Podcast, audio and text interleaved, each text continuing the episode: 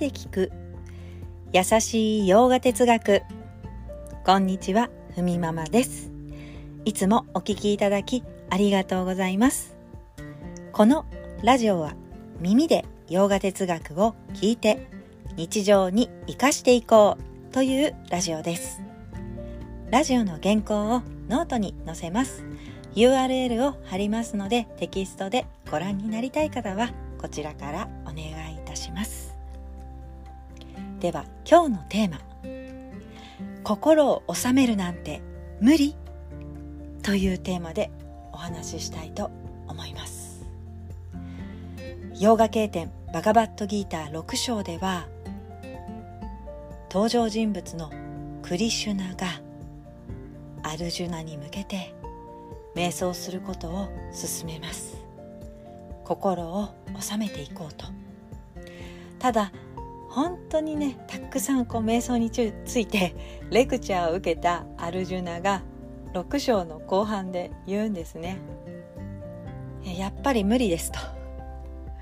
私の心は動き回るばかりだ。ね、そんな心をコントロールすることはもう不可能だと思いますと。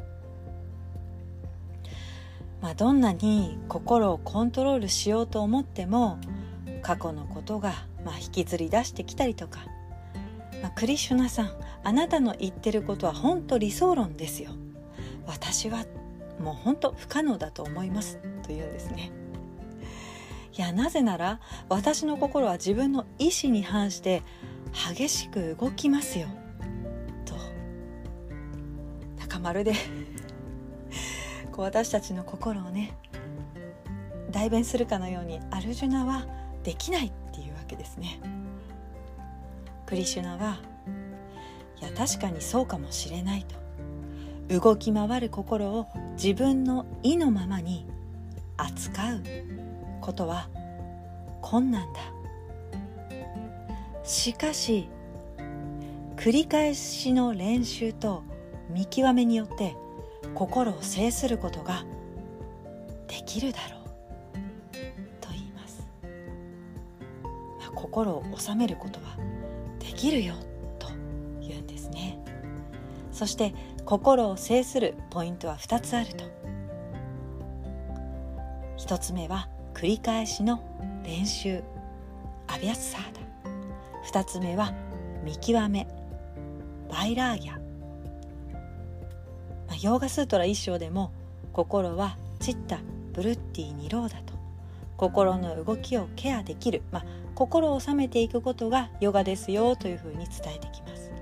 これはアビアッサー繰り返しの練習とバイラーギャ見極めによって心を制することができますよというふうにヨーガスートラにもありますがまさにバガバットギーターも同じことを言っています。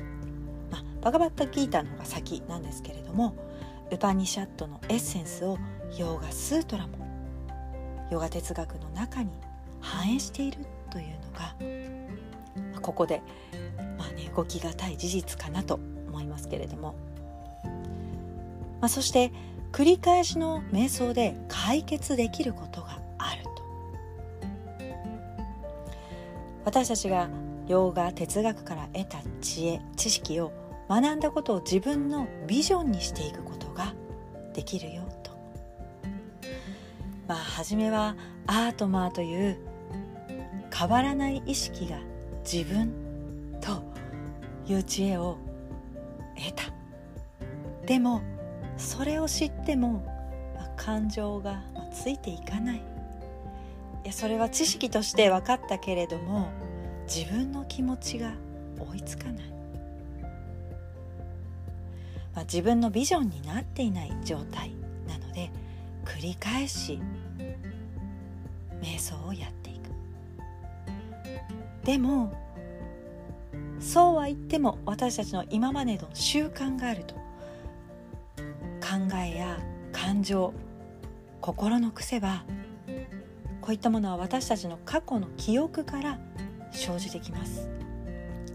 新しく知った知恵がそこに加わることで今までの習慣と新しい知識がぶつかり合う。これが新しい哲学を学んだ時に誰もが心に生じること。経験で得た知識を分かっていながらもその知識を使いこなせないと、まあ、できない自分を責めたり、まあ、無能とかねいいこう言ってしまいがちだけどいやいやそれは時間がかかることだからとクリシュナは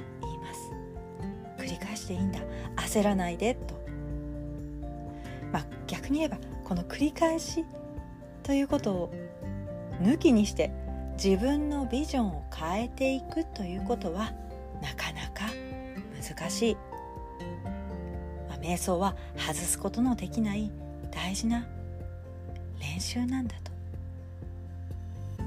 瞑想が自分の心を扱うための練習と目的がはっきりすることで、まあ、習慣にしやすいと私は思いました。なぜならねメリットがそこにあるわけですから。はいでは今日はこんなところで。